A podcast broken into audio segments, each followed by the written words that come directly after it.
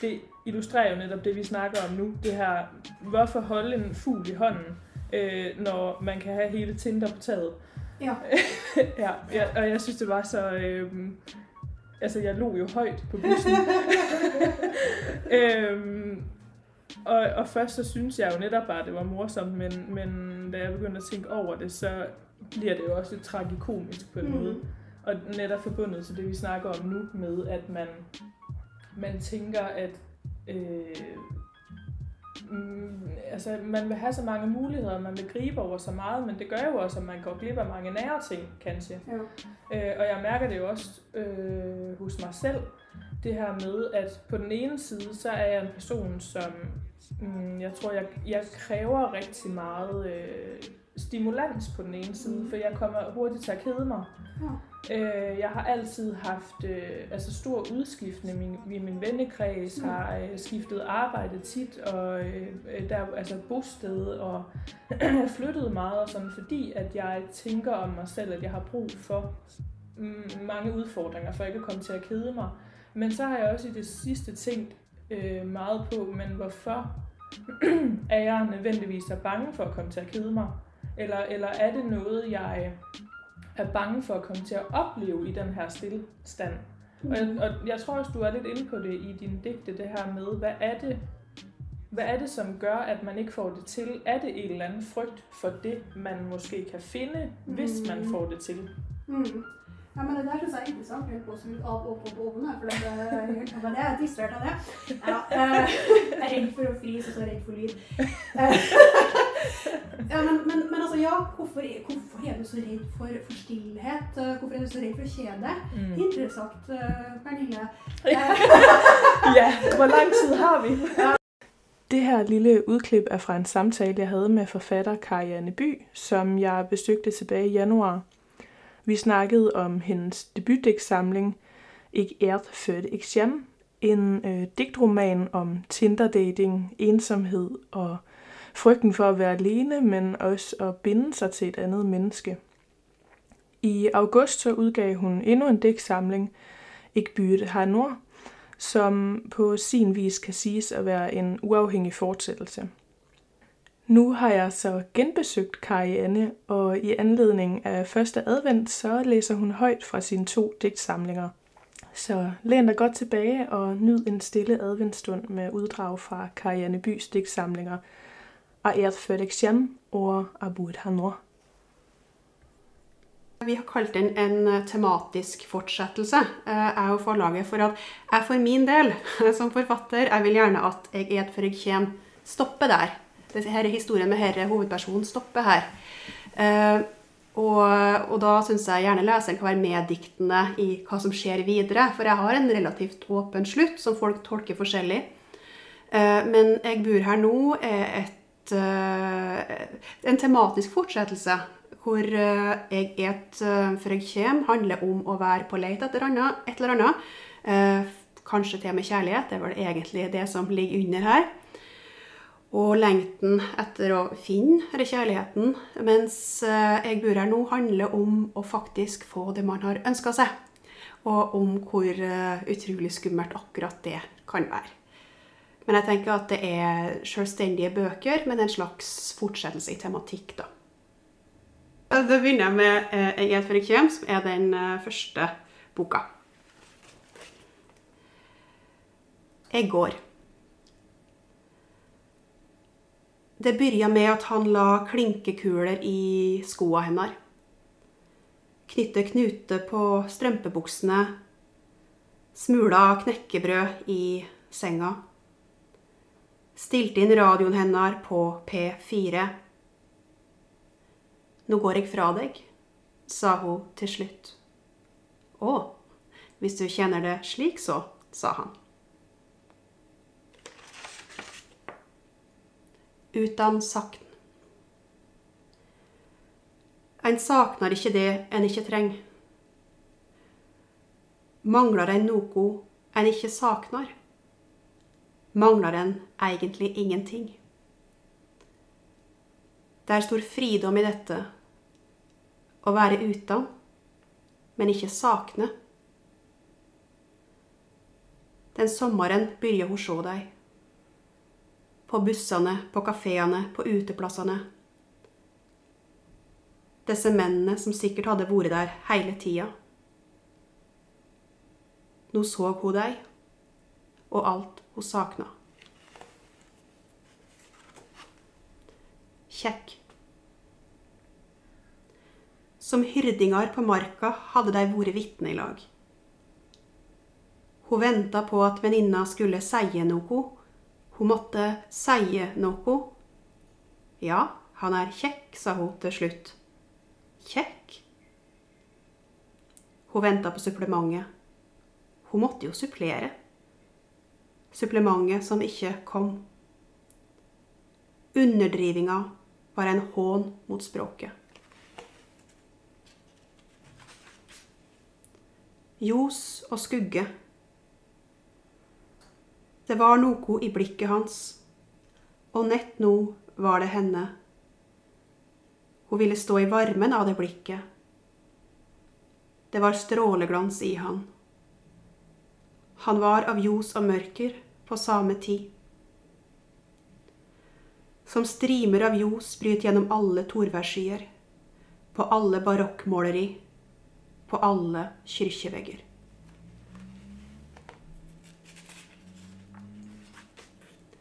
diktanalyse. Hun kjørte full diktanalyse. Granska og tolka alt han noen gang hadde sagt henne, la vekt på symbolbruk og undertekst. Heilt uten noen gang å bli noe klokere på han. Så fikk de rett, klassekameratene fra ungdomsskolen. En får aldri bruk for diktanalyse i den virkelige verden.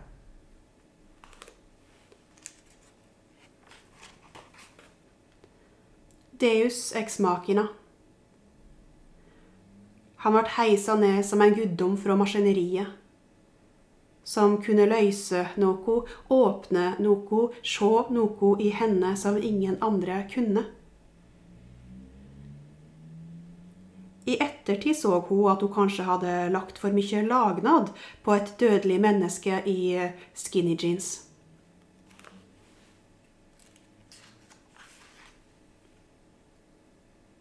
Retrospektiv. Hvem bar skulda for brannen? Han som bar lykta, eller hun som bar stakken av tre? Country og western. Først brast hjertet hennes. Så forsvant jobben hennes, så døde bikkja hennes, så brant pickuptrucken hennes. Nei da. Men jo da. Sjangerfesting. Det var litt som en flaum. Når du først hadde begynt, var det bare å fortsette. Hun runda Tinder noen ganger, men om hun venta litt, endra innstillinger, oppdaterte profil eller skifta søkeradius, så kom det alltids nye menn. Hun skaffa mye materiale utover etterjulsvinteren. Når det lei mot vår, hadde hun mer enn nok til én kvinneshowet sitt. Hun sette det opp når hun treffer vennene. Somme repriser, somme matineer. Men hun var god til å friske det opp, og god til å bruke av nye tilfang. Hun la ut om han som hadde tatt kompisen med på date, som satt borti baren og stira på dem med blanke retrieverauge om han som var IT-ingeniør, men ikke hadde nettvett til å bruke ulike bilder på Tinder og LinkedIn, når han superlika henne i Trondheim og hadde kone og tre barn i Stavanger. Om han som lot henne sitte strigla som en showponni og vente, mens han utsette daten og utsette daten helt til klokka var ett og han ville legge seg, men som sa hun gjerne måtte komme om hun ville. Hun måtte forklare han voksne mannen at hun ikke var Foodora. Hun kom ikke på døra til menn hun ikke kjente. Hun hadde ingen interesse av å våkne partert i et sandtak på Tiller, hadde hun sagt. Men han ville ikke partere henne og legge henne i et sandtak verken på Tiller eller noen annen plass. Nei, det sier jo alle. Om han hun aldri fikk som alltid vanka, i alle hjartets mørke krybberom. Han var glansnummeret, han var stjerna. Alt det komiske potensialet som lå i dette fallet. I veivinga med bein og armer mens hun datt. Hvordan hun klumsete prøvde å komme seg opp, men stadig glei ut igjen på glattisen. Hvordan den stakkars kameraten måtte være kanin trampe når rådyrføttene hennes gikk helt i ball. Hun ville få deg til å le. Lo deg, var dette en komedie.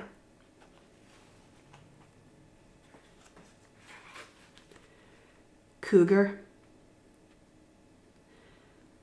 Han kalla henne en cougar. Det var hun da ikke. Var hun et rovdyr? Var hun en T-rex? Gammel som alle haugene, og med altfor korte armer til å nå et annet menneske.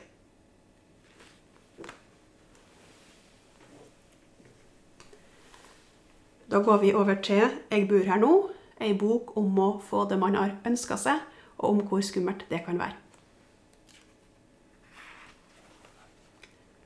Herberget. Du gjev meg rom i herberget. Ryddar halve skapet for meg. Ryddar hele livet for meg. Det er kaldt her, griner jeg den første morgenen. Jeg frys, det er snart jul, og jeg har ikke styr på noe. Neste gang jeg kommer inn døra, slår varmen imot meg fra en helt ny ovn. Så gjerne vil du gi meg noe, men jeg, jeg er bare en ball. En klump. Jeg har ikke armer. Jeg greier ikke ta imot. Spor. Vi er så like, vi to. Så like at en kan bli narra.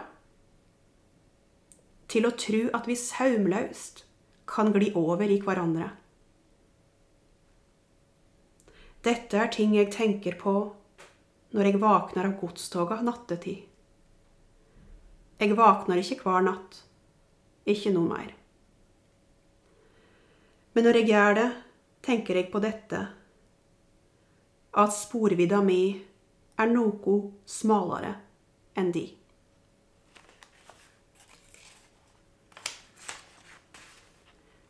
Vind. Det vakreste treet er ospa, sa du da vi gikk gjennom skogen i høst. Og jeg prøver å huske på dette når jeg skjemmes over hvor lett det er for ytre omstender å få tak på meg, manifestere seg i meg, komme til uttrykk som i eiga uro.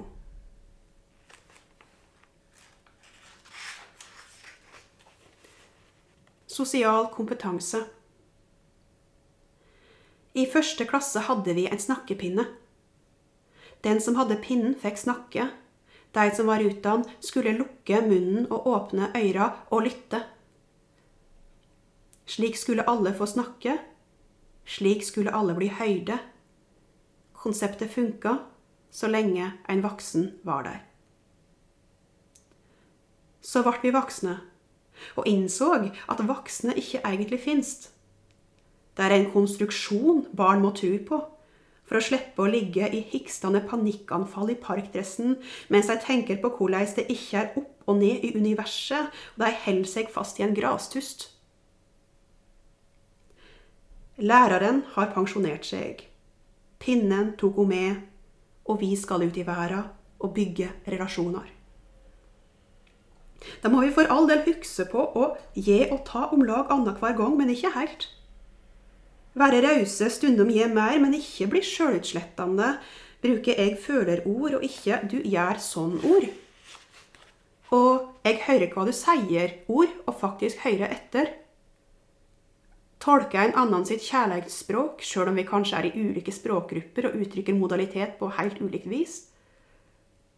Og vi skal jobbe med forholdet, for forhold er jobb, det òg. Og ingen får legge seg, for de har slutta å være sinte, samme hvor seint det blir. Og så skal vi være romantiske i hverdagen og skrive det på en lapp, husk det. For det har vi hørt på podkaster, det har vi lest i Aftenposten, og det har 10 000 instagrammere skrevet mikrodikt om, og jeg tenker at alt jeg har lært om verden, sier meg at dette er ei humle. Dette burde ikke kunne fly. Det burde ikke være mulig at så mange faktisk får det til. Sjøl han som pleide å vente på meg på vei hjem etter skolen, gjendøyparen, er gift på sjette året nå. Jeg husker vintrene som lange. Jeg hadde alltid snø i nakken. Jeg trodde han skulle utvikle gjeller før han utvikla sosial kompetanse. Over fjorden. En del av meg lengter etter å stå på andre sida, se over fjorden og sie Der bor han jeg elska før. Jeg vil løse meg fra alt som binder meg fast. Gi bort alt jeg eig. Gå fra mannen jeg elsker. Løse meg fra alt jeg kan miste. Prøv å ta noe fra meg nå, jævla fuckings kuklagnad.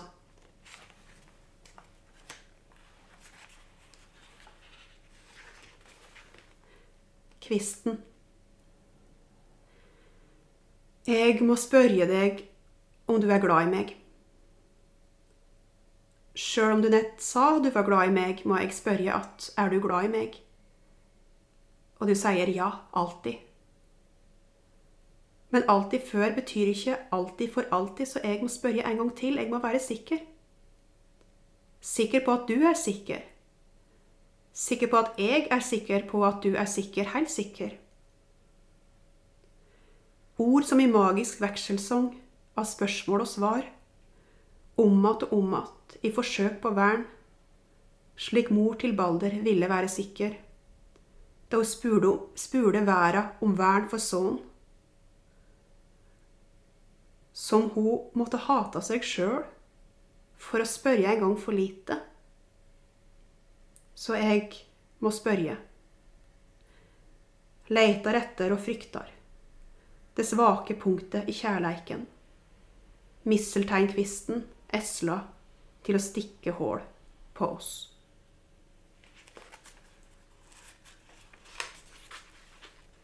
Livets hareskole og andre gnagarar.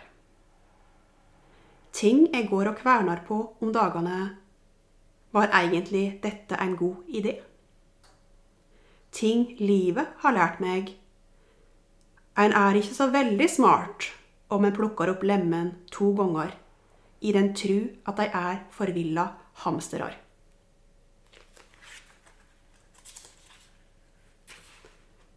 Marknadsprinsipp. Mister du en vott, en sykkel, ei klokke? Mister du en vott, en sykkel, ei klokke og tilsvarende verdi av vott, sykkel, klokke? Kanskje òg funksjon, tort og svie, kanskje òg en viss grad av emosjonell verdi, kanskje likte du klokka godt, kanskje var vått strikka av bestemor, og det var noe skit med den sykkelen, da. Men mister en kjærleik, mister en verdien av en kjærest, og samstundes verdien av seg sjøl. Ingenting er verdt mer enn noen er villig til å betale ingenting.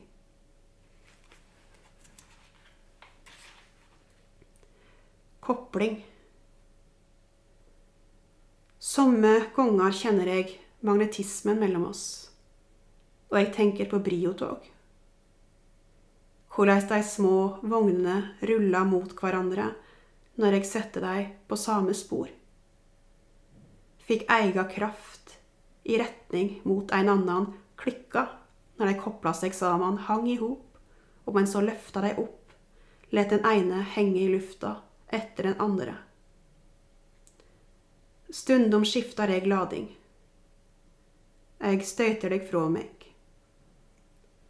Husker kjensla av å tvinge to likepola vogner i hop.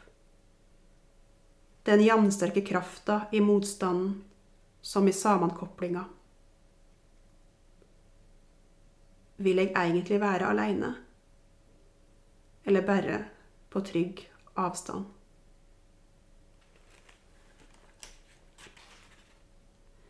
Von i verda. Du sakna meg før du kjente meg, fortalte du meg en gang. Og jeg sakna deg. Du mangla. Og jeg mangla deg. Og jeg tenker på hvordan vi gikk rundt og lengta etter hverandre, vi to. Så fikk jeg deg. Jeg fikk deg, og alt jeg ønskte meg. Folk skal være glade da. Folk skal være glade da, sier jeg til meg sjøl.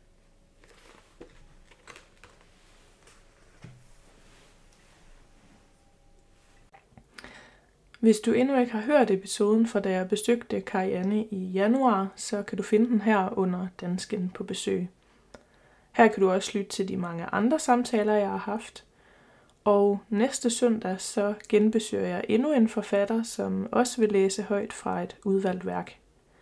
Så lyt med, og indtil da, så må du have en rigtig god første søndag i advent.